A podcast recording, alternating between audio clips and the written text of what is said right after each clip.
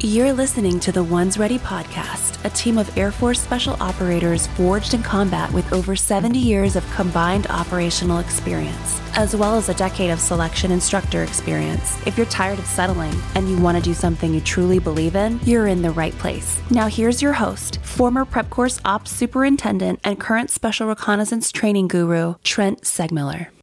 Hey, everybody, and welcome back to another Ones Ready podcast. Uh, strap in, go ahead and subscribe. This one's going to be awesome. Today, we're going to be talking about cross training, sister service people coming over, all that kind of good stuff. And as always, thanks for watching, thanks for listening, thanks for leaving the comments. Um, we're not like cool where we don't go in there and look at, look at the comments. We go and look at the comments. We try to answer your questions and all that other kind of stuff because we care about you uh, and answering your questions and getting you all the information you need to, to be in the Air Force, to be part of the greatest uh, force in the entire world, and uh, make your life something more than what it is right now. That sounded arrogant, but Trent, it Trent is what sounds it is. like he's a little soft today. Man, what happened? Did you have like did you have like a night where you got like some some extra emotionality in there? I dig it, man. Look at you. I'm, I'm trying to be nice today, Man, Yeah, goodness I'm enthusiastic. gracious. right? Anyway, uh, let's get going on this. So we have with us today Master Sergeant Gann. He's the one that runs the entire cross training sister service people coming over program, um, if I'm not mistaken. So, uh, bro, like, tell us a little bit about yourself or, or what it is that you do. Yeah, so my I'm Master Sergeant Dan. I work for a recruiting service, uh, namely the 330th Recruiting Squadron. I'm stationed down at Hurlburt Field, Florida, at the Special Tactics Training Squadron. Um, I live within the uh, the recruiting assessment selection cell down there. My my main goal or my main purpose in this job is I uh, I handle all the prior service applicants who submit packages to come over to the Air Force uh, from sister services or our Guard and Reserve components. I also uh, manage the program for any civilians who come in to be STOs, CROWs, or TACPOs. And then day to day, I kind of, uh, I guess I could say I kind of serve as an information booth, you know, for anybody looking to cross train into SW. I can kind of help advise them on the, the retraining process because uh, it can be a little daunting for those who have never done it, especially when you're trying to come into some of these critically command career fields. And I've been in recruiting about almost 14 years, so I know a little bit about the processes. So if yeah, questions. Just, just a little you know, bit. Uh, just a little bit, right? Yeah, I've, I've been in. I've been in 18, and 14 of those have been in recruiting. So That's it's, wild. uh, Most of Holy our, uh, cow, dude! yeah, yeah, Dang. exactly. So it's not one of the. It's not the path I thought I was going to go when I came in the Air Force. What'd you Um, uh what'd you come in for first? If you what was that first four years? I was in. I was an aerial porter, so I basically loaded Okay. uh, Yeah, NJIs, loaded cargo, sent a lot of you guys overseas. Yep. So uh, that's what I did, and uh, here I am today, uh, working at STTS. Nice. That is a super long time, like we just said, to to be doing this job. So you see a lot of people mostly coming over from sister services.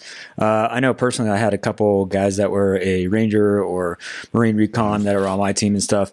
Um, what were some of the jobs that you see people cross chain over from, and what is the main reason that you kind of see these guys coming over to the Air Force? Um, I see a lot of Army guys. That's probably our biggest. Uh, a lot of guys coming over here prior Army. Uh, we had one guy who applied for uh, for Crow and TACPO who was a prior 18 Delta. Uh, we see a lot of this across the Army, though. I've, I've seen a variety of MOS. It's nothing really locked into certain specific. Uh, some 11 Bravo, some infantry guys come over uh, from the Air Force. I've seen guys who were um, a lot of security forces. Uh, you, it's kind of, I would say, more security forces from the Air Force retraining um, or prior service applicants. Uh, And I know this is going to be it. I know this is going to be a thing where people immediately are like, "Yeah, because security forces sucks." No, it's just because that's the biggest career field in the Air Force. Mm-hmm. Like, in case you guys don't know, like the AFSC of uh, security forces, it has the most people. So of course the pool is the biggest. So you see a lot of cops Yeah. come on. We we all had you know prior service uh, cops working on our teams before. Mhm. It's also because security forces Mm-hmm. isn't nearly as cool as being a pararescue or, or you know any of the other Oh, AFSCs. oh boy, you went Out there. there. Uh, Yeah, yeah, there there it it was. I'm kidding. Yeah, because they washed out and they got tired of How checking uh, dare ID you. cards. and shit, Right? Yeah, of I- course. I, will say You guys are you guys are spitting hot fire. I will say, no animosity, but I will say a funny joke, and I heard this from the senior enlisted advisor to the Joint Chiefs, one Chief Master Sergeant uh, Colon Lopez, once said, "Listen, if you don't make it through the pipeline, you're going to be an outstanding airman. You might be outstanding by a gate, you might be outstanding by a lane, you might be outstanding on the flight line by yourself, but you're going to be outstanding." Dang, That's you gonna pick that name up off the floor? Yeah, I actually had a kid I recruited for PJ, and uh, he was cross trained into uh, security forces. Um, yeah, so that's there's really no set mold that I've seen. Uh, there's been guys who were maintenance guys. Uh, it, there's really been no niche of any MOS or FSC. That it's kind of it kind of runs the gamut. But security forces really jumps out at me though. Is there any specific reason that you uh, that they tell you they come over to the Air Force? Like they see the ads for the nice hotels, the five star hotels, or something? I don't know. Uh, some of them, most of the ones who have come over have been because they've been deployed with some of our operators, and they didn't, they weren't aware that the Air Force had, you know, special warfare. It really, it's not one of those things. Uh, maybe it could be the quiet professional, you know, that we have, but it's um, it's nothing really that jumps out. It's mainly from them working with our guys over in the AORs and seeing what they do day to day, and they didn't even realize that we had it. Um, of course, you do get a few that you know have been in the Army ten years and they've seen the Air Force lifestyle and they know they're going to get treated a little bit better, you know, quality of life type of thing. But a lot of it comes from those guys who have who have worked with you guys over there overseas. That's people in the Air Force in general. I mean, I run into Mm. people all the time, and I was even at the Senior NCO Academy, and I got asked like, "Hey, what are you? Why why are your boots bloused? Or wh- why in blues do you have boots on, and why are they bloused? And what is that beret?" That yeah, that's the craziest. I, I love it when like Air Force people don't understand. Like Air Force airmen are just like, yeah, we don't really understand uh, what it is that you do, or we didn't even know that existed. So it- it- Exactly. it, happens to me every once in a while too. So, but Yeah. that's why we're here. That's why we're out here talking about it. Yep. out grinding. So, uh, as you you know deal with all these prior service and cross trainees and stuff, what are some of the common misconceptions that they come across with? Uh, one of the common things is they think just because they were prior service, they can just apply and get in. They don't. They're not. Under, they don't understand the the process of going through the CFM to get approved. They they, they put their package in, uh, and I can talk about the things that go in their packages here in a minute. But uh, they think they passed the pass test, and that's just it. They're just waiting for somebody to say, "Okay, here's your date to go to." Down to Lackland for ANS. And it's a lot more, a lot more goes into that. Our prior service guys also have to be recommended by the T3I developer, you know, as a, as a go, you know, that they're not going to send some guy who passes the pass test down there. They're going to make sure they're mentally and physically prepared for what they're about to go through. That's uh, one of the big misconceptions. And, and another huge misconception is the time. Uh, a lot of think once just because they get approved by their, their CFM for whatever career field they're going into that, okay, I'm, I'll be out of here in a couple weeks. Um, the, the prior service process, we're trying to streamline it, but it, there's really no set timetable because a lot of the, layers above just getting approved has to go through uh, half. It has to get uh, go to AETC. It has to get assigned to class by Second Air Force, and all those times, all the time that takes can be a little uh, uh, little longer than anticipated. Now, I, I expect that this is kind of in your lane, but you may, may not know the answer to it. And um, we get this question a lot, especially from the cross trainees, is they get frustrated about the amount of slots that are opened up. Do you have any insight into that of, of why, Um, you know, certain yeah. slots get opened up on a cycle and then other times they don't at all? I, it, I, I really don't know the answer to that. What I can say is that as far as prior service, like recruiting service is capped at a certain number of prior service slots per year. Uh, I think this for the next upcoming F1 and a couple after that, I believe that they're capped at 50. So 50 slots across the Air Force. The good thing about that is special warfare and combat support positions do not have a cap.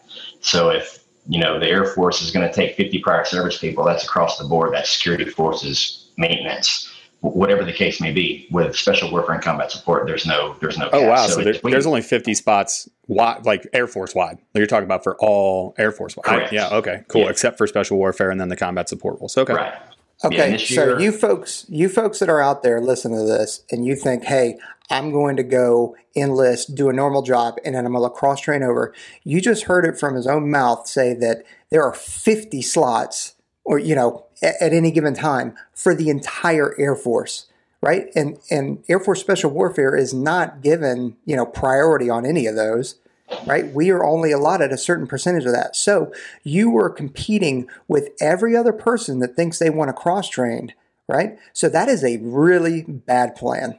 Sorry. well just to, no just to just to clarify no, there there is there is no cap for us so we do not count in that 50 so if we get 30 people who apply so yeah that was that was It's still a bad some- idea, though. It is, and so some of the um, some of the recruiters out there who may not be special warfare, because uh, a lot of our applicants come in to see a regular recruiter first before they're referred off to a, a special warfare recruiter. Um, some of them have been told, you well, I was told there was no slots available this year. There was only 50 slots. So for anybody listening, if you're if you're given that guidance by a regular Air Force recruiter who is not a SOAR, um, make sure you ask for who your special warfare uh, recruiter for that area is, because they will give you uh, they'll put you in touch with that region special warfare prior service recruiter. Yep. Awesome. Well, appreciate that. I got that one wrong. It's okay. I own that one. I, was, I, mean, I, I own that one. Well. Yeah. Yeah. We'll fix it in post. no, leave it in there. I make mistakes all the time, yeah. every day. So yeah. So uh, Donovan, you you know that I'm a I'm a cross trainee as well, and, and I started my mm-hmm. own process, but especially now, like telling the telling everybody where to start. So that you know when I get DMs and people are like, "Hey, you know, I know you cross train. What's what should I be doing?" I always tell them the very first thing you need to do is you need to figure out what's your retraining window and then go talk to retraining. Go talk to your mm. enlisted assignments and accessions people. Can you? I know there have been some changes to the uh, amount of time you can, you have to take inside of another career field before you can cross train. Can you speak to that a little bit? A little bit. Um, there's a memorandum out there uh, that's signed by all the CFMs from the Pentagon, basically stating that if you are for your retraining window, you, you don't have to meet that anymore. So if you're a, a six year staff sergeant, you can apply for special warfare combat support with it with without it had affecting you or having to wait on your retraining window. So if you know, you get to your first base. I think the big catch is you have to meet your time on station requirements to apply. So if you just PCS in from another base, you're going to have to be there for your allotted time on station. But you don't have to wait for that. You know, if you're a four-year enlistee, wait for that fourth year to apply. Six-year enlistee, wait for that fifth, six year to apply. You can apply early or if you get you know to you're a career airman you can you don't have you don't have a retraining window when it comes to these career fields is what i'm getting at uh, the big thing that, you need to look at i'm sorry no go ahead go ahead uh, the big thing to look at is your rank. You know, you don't want to rank yourself out and, and applying for this. Uh, most of the CFM career functional managers aren't going to take somebody who's maybe a senior tech, a senior E6, because as you guys know how your team time and all that works. So your your wheelhouse really needs to be senior airman to staff. If you're looking to retrain into this, uh, I've seen an exception. We uh, took a prior service guy, and this is not a retrainee, but a prior service guy who was an E7. I don't think he made it. Oh wow. Um, yeah, and um, and then we also I've seen like a baby E6, like a, who had who wasn't eligible for E7 yet. You know, allowed they allowed him, but I think he had some skill sets in his application that kind of helped him uh, would help him in the pipeline. So uh, yeah. you're looking at E4, E5. That's what you need to be looking at. Got it. And we uh, we get a lot of questions from other people and other services as well. Can you talk a little bit about how they start their process? Do they need to be a mm-hmm. year out from their contract? Who can they contact for you know those those green to blue or, or blue to green or you know those those sessions you know gold to green or green to blue or yeah. whatever it is that we're calling it's, these it's days. really it's a little it's a little different with these guys. Um, they don't have to be within a certain time frame. The, the big thing from sister service applicants is you need an approved DD form 368, a conditional release. Uh, I've got a guy who's applying right now. I think he's got three years left on his Army contract. Uh, he's going to sign 368. Uh, that basically, and I would caution sister service applicants also to make sure you're getting the appropriate level uh, of authority signing off on that. You just can't be like your squadron commander or unit commander. Sometimes that has to go all the way up uh, to their higher headquarters to get approved. So the 368 is kind of like your get out of jail free card. Uh, if they have that, um, get out of the army know, free card. Yeah, I mean, in the Marine Corps, um, I, I, deal with with training a lot about some SR. Some guys want to come up over SR. Uh, the 368 is a huge thing, and the Marine Corps seems to be the most stingy uh, with letting some of these guys go because some of them are coming from MARSOC or Recon, and uh, they're not wanting to let their talent go. Um, but the 368 is where it all starts. Without that, they can't do anything. Hmm. Okay. That's, just follow up on my end because I get a lot of questions from guys that just finished and they either SIE'd or they had some kind of injury or something like that. They retrain. They're like, I can't wait to go back. We used to tell guys a year and a half, um, you know, a couple years ago when I was an NDOC instructor, but I know that's changed. Is there like a average? Because I, I know they're floating around the idea of like fulfill half of your contract and then you can come back into whatever your contract is. Is there any hard and fast or kind of an average? yeah. Yeah, you talking about somebody from another service who comes over and doesn't make no somebody somebody from uh, who came over and they failed out of selection or something like that, and they want to get mm-hmm. back after it. What's the time frame for um, them? I, I, really don't know. I know with down here in the assessments we've seen, if somebody usually SIEs, uh, they're usually given a depending upon the circumstance, everything's situational. It's so whole person based. Uh, I, I, wouldn't. I would recommend if anybody SIEs, that's just going to be up to the cadre to give them a, a recommendation. No, I mean once they get in, once they get into a different career field and they want to mm-hmm. come back. Oh, okay. Um, Aaron, I mean, I know you were retraining. I mean, how was wow? How was your pro- I didn't wow. mean to call you out like that. But, wow! Uh, I, I didn't mean to call you out. But, hey man, you didn't yeah. you didn't make it the first time, yeah, Playboy. Hey Playboy, the facts are the facts, dog. You can get as mad as you want. The facts don't care about your feelings. For me, yeah. it was it was still in that cross training window, right? So on my 125 mm-hmm. alpha, I was invited to come back. So it was like, hey, here's here's what happened. He's invited to come back um, after you know when you get into your retraining window. I had to wait for my retraining window to open up. So at that time. I was a you know a junior staff, a baby staff, and I had to go. Mm-hmm. Uh, so I, I want to say it was like it was something real weird, like 39 to 46 months or something something mm-hmm. weird where I could open up and put that retraining packet in. But of course, I had to go back to you know enlisted assessments and selections and and go through the MPS, the Military Personnel Services flight, um, in order to get that packet um, forward. And then I was you know they looked over uh, my entire application, and at that time we didn't have the enlisted phase two that we have now, right? So it's gone through a couple different iterations where the PJ Phase 2 used to happen down at Lackland, but now we've combined all Air Force Special Warfare enlisted Phase 2 down at Hurlburt Field, which may or may not be the best place in the world to work. Um, can you talk a little bit about that uh, that assessment and selection process and, and how to get? So we talked about you know, hey, you you file your packet, you get everything ready to go, you're approved by your career field manager, you get your spot. What's the timeline like in between? Okay, soup to nuts, cool, you're good. We're gonna we're gonna invite you down. Um, how long do they usually have to wait before they get to that phase two? Uh, usually, it's been three to six months. You know, COVID kind of threw a wrench in everything, and and with retraining, like the phase two assessment, uh, there's some changes going on with that. Um, it's it's not official, so I won't. I, what I'm giving you now is is not official guidance yet. Um, there's major talk about it moving down to Lackland now, and some other COAs are going to be put in place for phase two, so to say um, when we would have phase two here at Hurlburt Field, um, you're when you get invited to phase two, usually you're coming in about once you're notified, usually in about three to six months, depending upon how how the cycle fell. And when, when and those who did not make it through phase two, kind of back to, to Brian's question, is uh, typically if they did not make it through phase two and they were offered an invite back, it's typically about a year a, a year lag time on that. So they'll tell you to wait a year then reapply uh, to kind of go back to answer his question. But um, yeah, so that's you're looking at about three six month wait in in time because we got to prepare, get cadre lined up, and all the operational right. stuff that goes with it. So, uh, but with the changes happening uh, with retraining uh, assessment coming up, I, I might really I know some. I've seen some slides about what they're wanting to do, but I'm not uh, comfortable enough to speak on what the process going forward is going to be. Well, uh, still, I'm still doing two a year. Sorry. No, I was just going to tell him he has to answer. That's our thing. We put yeah. people in really, really bad situations where they can uh, put their career at risk. So, you know, we'll just wait. Just go ahead yeah. and answer it. Can you actually bring it, that it never goes up? poorly. Just bring the email. Was, uh, I left my laptop at the office. Uh, darn it. Um, but they uh, typically we would have two to three a year for when we were doing retrainings in here at Herbie. So uh, usually we did one in December. If there wasn't wasn't enough applicants, we'd roll it over to the spring assessment.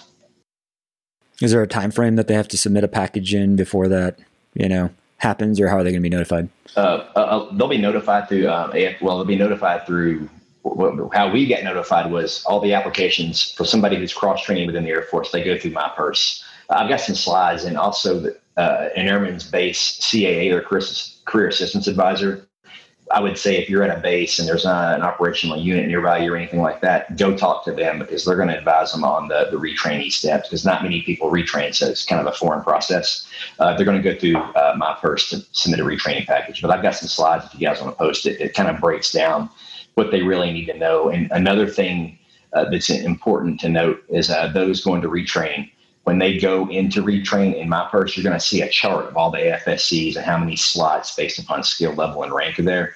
If you do not see the number of slots, say you're a, an E5 and you're wanting to go into CCT and it says zero for your rank, that doesn't necessarily mean there's not going to be a slot there. It's just yeah. the, the system hasn't updated. So still go ahead and do that. And when people get those kind of errors that kick back, that's when I would tell y'all to put them in touch with me because I can put them in direct comms with uh, the CFMs to uh, make sure they're not getting missed. And they can work with AFPC to get a package going for them. Okay, cool. I got I've got a really easy question and uh, another easy question actually. Uh, that memo that you were talking about that was signed by the CFMs, mm-hmm. how how recent is that? And then the other question is, can you explain? Uh, just because we get this question a lot, um, when people say, "Hey, I SIE'd or I didn't make it, and I want to return," and we tell them, "Hey." It depends on what your 125 alpha says because it can say do not return. How do right. they find out if that is in fact in their 125A? they should be getting uh, to answer your second part they should be getting that feedback from the cadre when they leave retraining assessment if they're not um, they should get with their team lead they had during that to kind of wrap that up uh, but typically from my experience on here people are told you know if they let's say somebody made it through the entire assessment on their their out process and feedback they're going to get that from the cadre lead uh, so they they should know that when they leave. People who say, "Well, I didn't get any feedback," it, it does happen sometimes, but typically they're they're told, you know, what to do um, as far as the the board process goes. If they SIE, they should be getting some kind of out brief as they're getting off ramped uh, to head back to the duty station. Um, the, the, memorandum you spoke of, though, that was dated in February. Uh, so that was okay. February of this of this year. So it's a current. There's it's the second iteration of that. There was one that was dated from 2016 that was good up until that point and then all the CFMs got together this year and did another one uh, to clarify. And that counts yeah, also for the officers. So any, yeah, I know some officers who are looking to retrain on here to go in stow, crow, TACPO. That also counts for those. That number it, it encompasses all of those career fields. Yeah. Oh, I think there, has been a lot of work uh, for everybody that's out there. A lot of work over the past few years to try to open up the floodgates, make it as easy as possible, uh, get everybody in, and, and, you know just clean up the processes a little bit.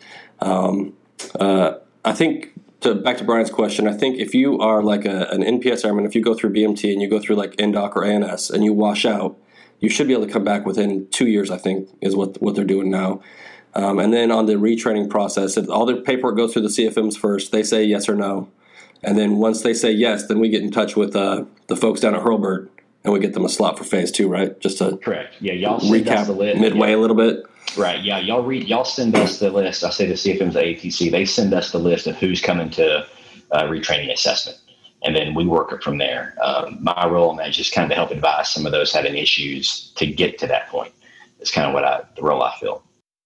Right. So I got two questions, and the first one I, I want to break away from this the the, the processes for a little bit because mm-hmm. uh, I work with you on a pretty regular basis, and you're super enthusiastic and you love bringing people in and giving them the information. I just want to know from your like your personal Air Force experience, like why are you so? I don't want to say the word enthusiastic because that's like the recruiting term, mm-hmm. uh, but like why are you so like enthusiastic and willing to help these people? Like what what is it about the Air Force that that is so uh, appealing to you that you want to help bring people into the fold? I think uh, being where I'm at, um, I've been with the 330 since it stood up, so I've kind of seen all the labor pains from one being a recruiter before we had the 330. So I was a recruiter, a flight chief. Um, it was always like the, the, the unicorn trying to find somebody for special warfare, and there was you know just seeing how all the pains we went through back then, and we we would spend 90% of our time to find you know three percent of our enlistment. You know, um, getting down here and actually working with operators and kind of seeing day to day what you guys do and understanding it a little bit. You know, I mean, I, I could never you know. Uh, speak to what you guys do day to day, but I see what you guys go through firsthand to get to what you want to do. It's um, okay. Trent can't speak to what SR does day to day either. Nobody can. well, it's definitely the, it's the same thing. The daily life of yeah. is yeah.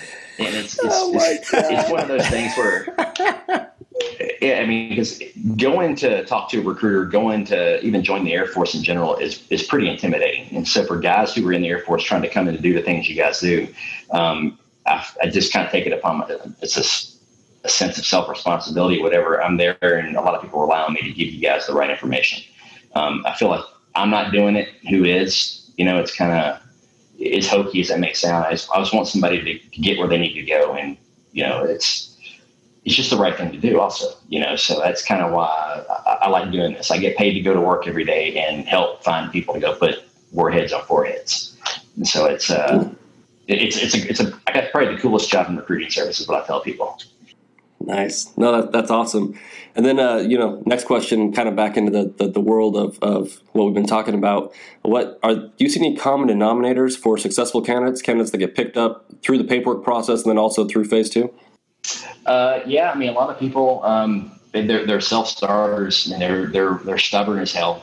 I mean, I get phone calls and emails from people constantly over and over again because they're they're just so eager to get there, so eagerness. You know, they, they don't have a you know the what how do I get to yes type mentality. Um, that's that's the common thing. Uh, people who don't want to quit. I mean, there's guys who have who have been offered, you know, do not reapply, do not invite, and they're still wanting to reapply. Like they almost think like, are they really messing with me? Are they? Can I really not reapply? They just telling me that to see if I'll reapply again. Is, I mean, is this a test? You're, you told Yeah, me no. it's It's, It's a always test. it's always a It's test. always a test. Yeah. It's And like you the just fight tell me club no? when the, the guy's trying to get in there. He's like, "You're too fat. Go away." You're too And they push him away. He hits him with a broom. like- they just want him to keep on trying. Yeah. Mm-hmm. Yeah, the, the big thing I see is just they have that, that, that as cliche as it is, that no quit attitude. I mean, that's just the, the common denominator. When I review their packages, because part of their package, either for going officer or as a retraining, they've got to write a, a narrative on why they want to do it.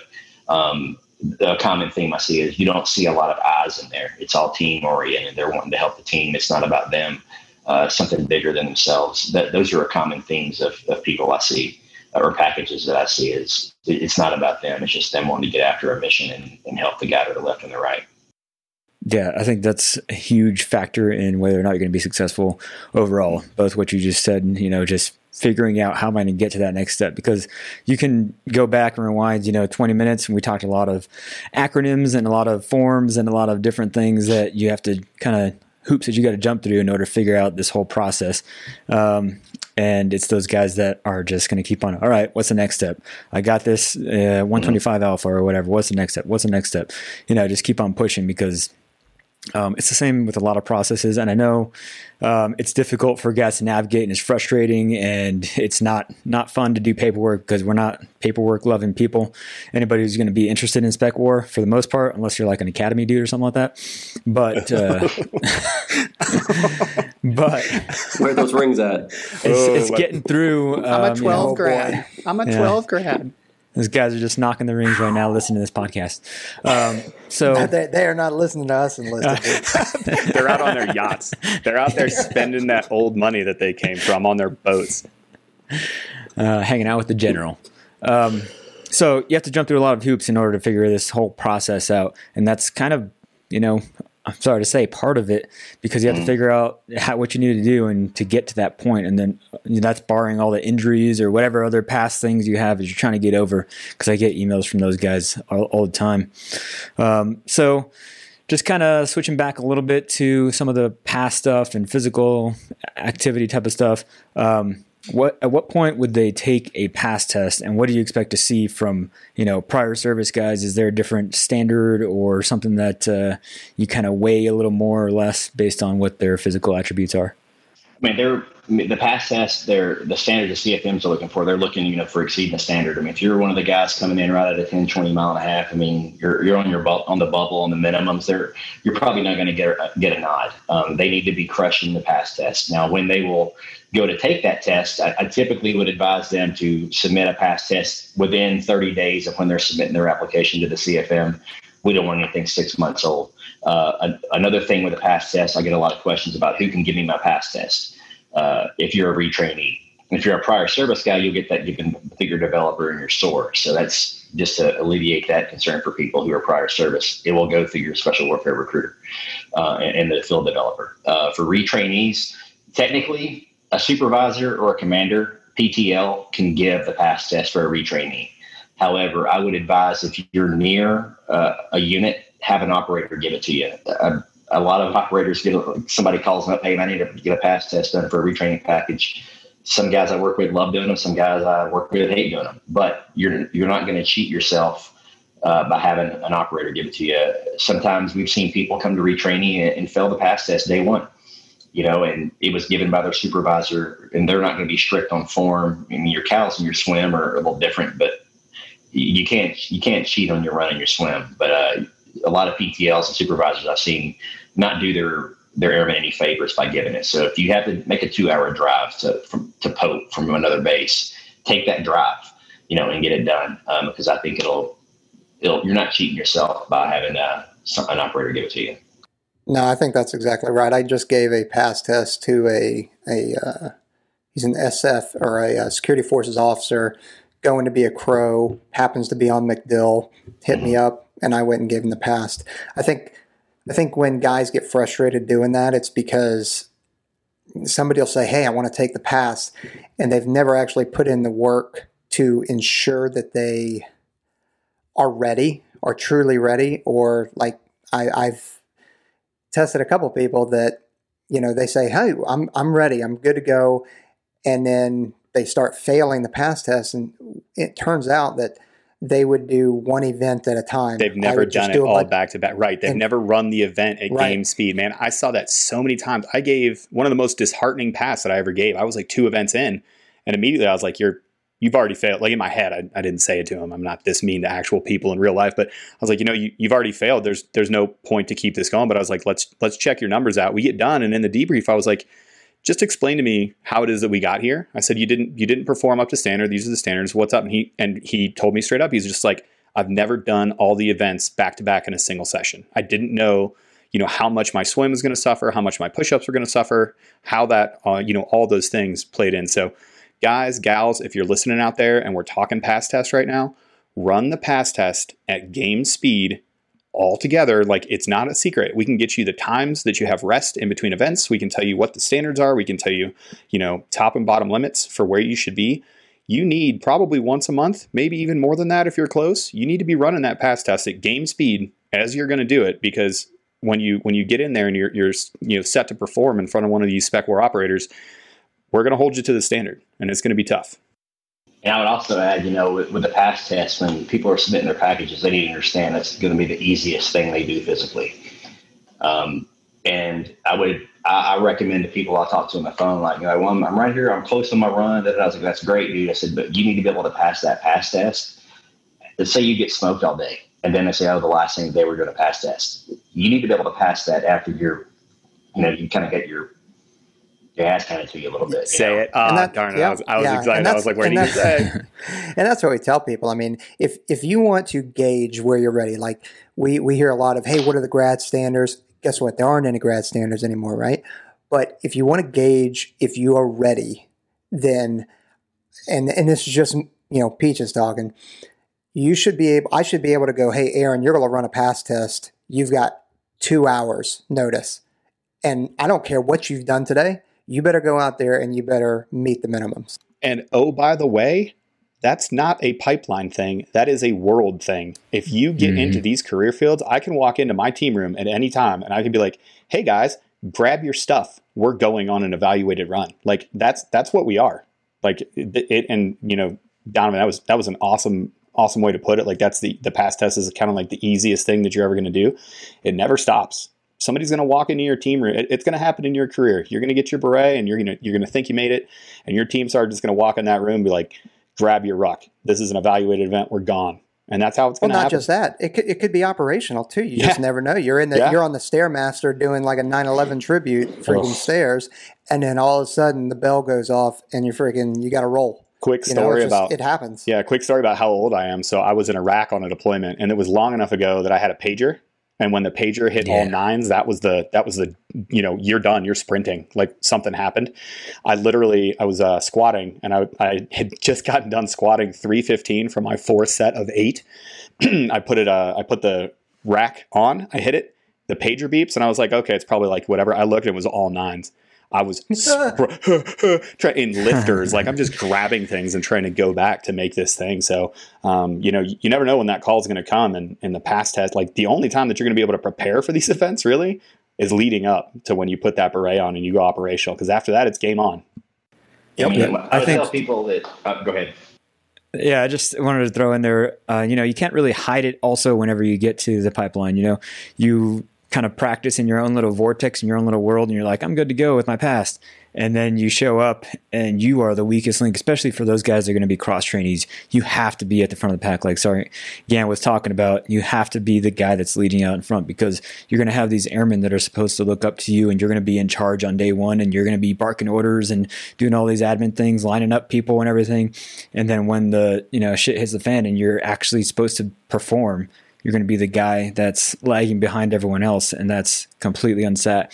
And you're going to lose a ton of respect immediately from all the people that are you're going to be in charge of. So it's not something that you can hide. You need to be honest with yourself. That's why I say if you can find a group or somebody to work out with and just compare yourself against other people and see where you're really at, not just practicing in your own little world, mm-hmm. um, just to see where you're at. Because, like I said, you can't hide it once everything happens and you're actually at ANS.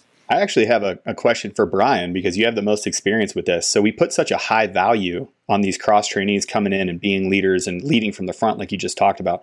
Can you talk about what it does to the psyche of a team when they see one of those cross trainees quit or when they see one of them fail out? We had a ton of cross trainees. We had a one team in particular I could think of where they had zero CROs, they had zero leadership, and we ended up just honestly. I put a uh, one of the skinniest, but he was one of the most, the loudest and most enthusiastic guys in charge because no one else on that team was willing to lead. And, you know, I think that team got smoked more than any other team that I can think of because they made so many mistakes and it was consistently no, the no same. Cops, no CROs, no leadership, yeah. worst team ever. That was the my same mistakes over and over and over again. We're like, guys, what did we tell you yesterday? We literally smoked your guys' balls off for an hour after after we were done, my wife was asking where I was, and we're back here doing this again. Get the water hose. Let's you know, flutter kicks, flood your mask, get your mask. Let's go. I, I will so, tell you, uh, yeah. the, one, the DO at the schoolhouse when I was in PJU because that was that was exactly my team. No cops, no CROs, uh, no leadership. Worst team of all time. But uh, the DO, uh, now we call them ops officers. He walked out and we were in the mud pit. He goes, "Hey guys, I've been here for four years. I've put three teams in this mud pit. I've put your team in this mud pit four times are you guys going to figure this out? And we were like, probably not. it's too late for us. Negative, sergeant. we are like, we we just owned it too. We're like, we are terrible, man. Like, what are you going to do? Smoke us again? Okay, fine, whatever. so um, I want to I want to take it back. Unless you got something else, Brian, I was going to take it back. No, I just wanted to say just question. last thing on that that note. I think the biggest damage that it does, and for you guys that if you do mess up and you're not able to lead for a certain period of time, um, you have to recover from that. Your team expects you to do that. And it's those guys that just, you know, they quit, they shut down, and they're like, well, I guess I'll just let airmen, whatever, lead us out. No, you're the one that's in charge, and you're the one that's going to be expected to actually perform because it's not going to end here. Even if you do make it through selection, you're going to go to a team, you're going to be a staff sergeant, and guys are going to expect you to have some kind of leadership. So, right then and at selection is where you need to practice your leadership uh, principles and your ability to do that. You bounce back, figure it out, and continue to lead because no one was leading that team and it just kept on spiraling, spiraling. Lost a lot of guys that shouldn't have been lost. Your job as a cross trainee is to lead and bring guys, as many guys through as possible. So go ahead. cool. All right. Well, the uh, I'm gonna lighten it a little bit, kind of how Trent did. Um, get this question a fair amount too, especially from cross trainees.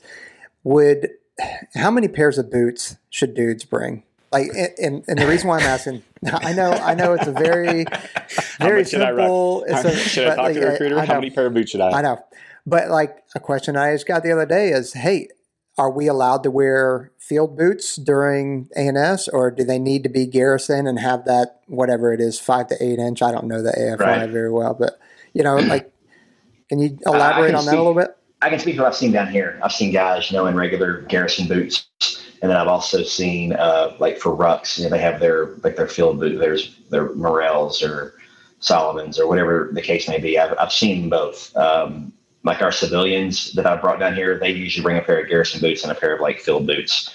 Uh, so it's I would say whatever guidance they're given and whatever packing list they're given is what you should bring because um, they should be getting some kind of list of things that are expected of them when they when they show up. So I've seen it done both ways. I've seen some guys bring two pair of garrison boots, and one they use strictly for rucking.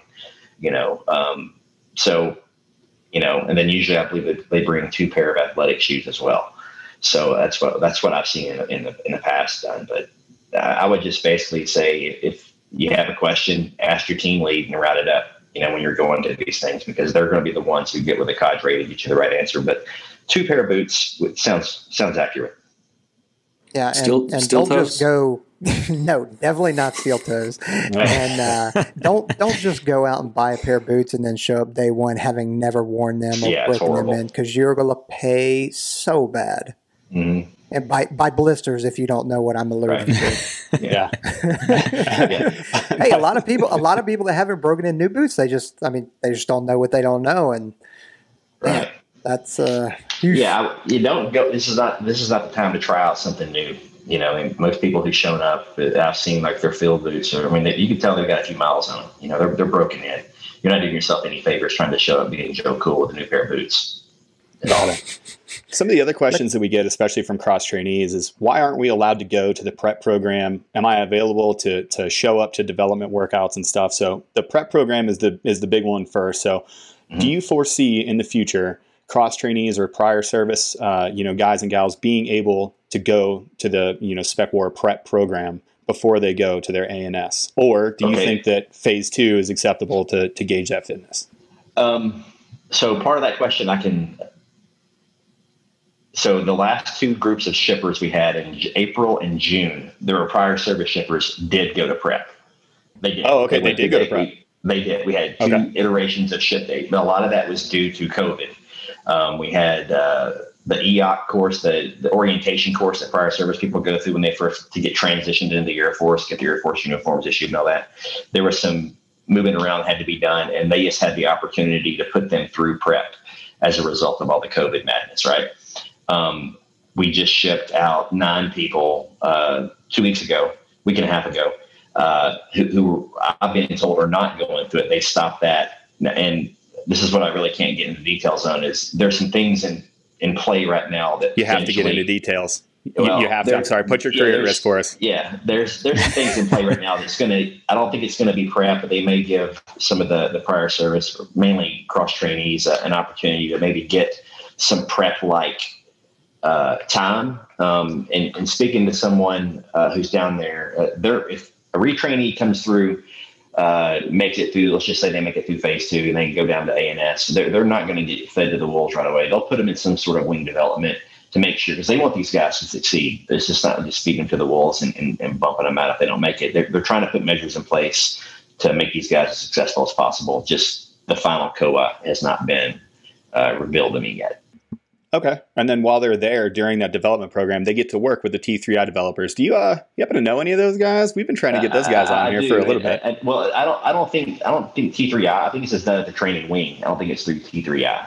Oh, uh, okay. yeah. Got it. Yeah, but uh, our our prior service guys do work with T3I prior to uh, EADN. I see what you tried to do there, and then uh, but um, but the, our the retrainees, the people in the Air Force, don't have access. I think it's the way their contract is written. I don't think they have access to, to use that resource. Okay. And I know one of the other initiatives that we've started to do is that we've started bringing in civilians, especially for the, you know, the CRO STO um, selections and assessments. Do you see that happening? Is, is that a thing on the enlisted side? Are we going to open it up for civilians to come try their hand at this? Um, to you can come like to a phase two first. Yeah, absolutely. So the, the CROs and the STOs uh, have opened it up to having straight up civilians to come in. Right. Yeah. Yeah, that's I, I manage that program. So um, I'm telling you about the program that you made up. Great. Yeah. Perfect. So, if you need me, uh, I'm going to be over here effing myself because that was a terrible, No, the- terrible lead in. So the, the civilians who come in to be STOs, CROs, or TACP officers, you know, they utilize the same process as prior service do. They go through T3I, but we we sponsor them as an E3 to come out to phase two. So they're not just coming as a straight civilian; they're actually coming in as a paid E3 to, to phase two selection for STO and CRO. Uh, with our civilians who are coming in enlisted, that's why they have the development because we don't send them through phase two because they're getting prep. Our, our STO CRO candidates or civilians don't get prep, so Got it. that's why they that's that's the big difference. Okay. Yeah, that makes a lot of sense. That that program is awesome. I, I had a chance to see it, you know, kind of kind of firsthand up at uh, Spokane of, of bringing some civilians in and, and watching them go through that process. And I thought that was awesome. I thought that was one of those things where maybe you do have a really high caliber uh, athlete or somebody that really wants to come try this out and, and they want a, a, a taste of, of what it's like and, and to try out beforehand. So, man, kudos to you for getting that program. That was one of the better ideas that that you personally, but us as an organization have come up with in the in the last little bit. So, good job. Yeah, this this past year, just speaking of that, we've had uh, we had three commission uh, through OTS for STO, two for CRO, and two for TACPO. So we've had what is that nine people this year uh, make it through that successfully completed it from civilian to pickup. Yeah, yeah, and they're oh, in the that's pipeline now. Awesome. Yeah, boy, that's so cool. nine. Yeah, so about out of the selection class, we're averaging about thirty percent of the selections. Okay, yeah, that's awesome. Thirty percent, huh? That's that's Oh, not yeah, bad. that's a rough average. Yeah, I'd say that's way higher than the uh, the old cross training. Like uh, I think the old cross trainees had something like an eighteen percent success rate, like under the Mm-hmm. old model where they would just kind of like show up to Indoc and try their hand on it. They they weren't terribly successful um, in the old model, so it's good to hear that we're getting good gains there. yeah. Hey, Well, I think too. what- oh, I'm sorry. Go ahead, Trent. No, just with with, with the old model, uh, one of the problems we had was the, the cross trainees showing up and not being the person we needed them to be, and then they'd they'd take the you know the the rest of the young airmen with them when they quit or did something stupid or got them into trouble. It was it was a bad situation all the way around. Yeah, no kidding. hey, what is the best way to contact you? Because um, you know, we anytime somebody wants direct contact with you, I just kind of I may have an old signature block or whatever, um, and I just copy and paste it. And I know with COVID, it has affected some of the source. It's probably affected you as well. So, what is what would how do you recommend my- people contacting you? I'm gonna get my gal email, my because the the org box that I've used has had some connectivity issues, and with me being assigned to it and whatnot. So uh, they can reach me at michael.gann.1 at us.af.mil.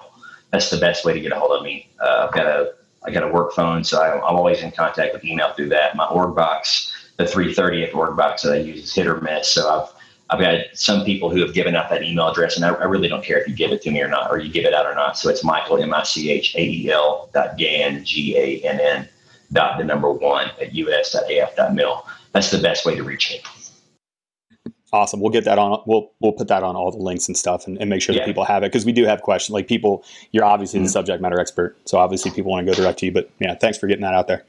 Yeah, and if you if, if they go through their SOAR and their SOAR doesn't know the answer, they all the SOARs know how to get a hold of me. Um, so just if for those watching, just say, hey, the SOAR happens to say, hey, well, I'm not really sure if they're a new SOAR or whatever. Just say, hey, get a hold of Sergeant Gann.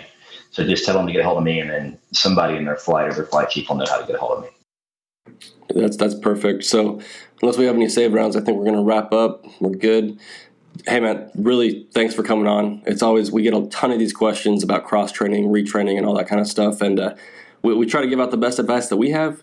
Uh, but obviously, based on today's conversations, we're not always the subject matter experts on on the processes and everything like that. So That's putting Especially it lightly. That's putting it lightly. I'm, I'm feeling good today. Uh, but just to, to put it all in perspective, if you're retraining and you're in the Air Force, uh, you need to get that paperwork in, and then we're going to let you know uh, go no go for the, the phase two, and that paperwork's super important. If you're out there on the streets as uh, coming from your sister service or whatever else, uh, do your research. We're going to hook you up um, before you reach out to like us. I, I and I, I just want to say. If you hit one's ready up with a question, I kind of want to see like a list of everything that you've tried to do before you reached out to us and we put you in touch with someone else. Um, but the, the information is out there. Reach out to uh, Sergeant Gann, uh, reach out to your recruiters, reach out to your MPS, reach out to all those people. I think that's the number one uh, word of advice is those are the resources that have the answers for you. Uh, you know, Trent Segmiller probably doesn't have those answers for you, and I'm going to do exactly what you should have done in the first place, and I'm going to go to those people and find the answer, and then, you know, have a sour taste in my mouth about your uh, competence. Um, as far as uh, I said, it was nice. Uh, as far as physical prep goes, I think the one thing I would say uh, before we wrap this up is you need to be your own cadre. If you're retraining or you're coming from a sister service and you're already like the NCO level person, um, you're not trying to hit the minimums. You need to, in your head, have that cadre voice. Like you've heard all the stories from us. We joke around a little bit, but understand that when you get there, when you get on team, when you're at ANS or whatever it is, uh, the, we're not playing games. You have to hit the standards, exceed the standards, and also show that leadership ability. Uh, so, and, and you're you're an extension of the cadre at that point. We expect more out of you. So, be your own cadre up front. Be uh, very disciplined and, and hard on yourself about your, your form and your physicality, and and be honest with yourself about where you are and where you are not. Um, so, I think that kind of wraps up everything here. Appreciate y'all listening. Uh, as always, um, we have our, our, our affiliates, the companies that we, we work with. Go on our website, onesready.com, get yourself a sweet discount and all that kind of stuff. And last thing is uh, train hard, earn each breath. Brother, I appreciate it. Later. Todd, thanks for coming on. Train hard, everybody. Thanks. Man, another one in the books.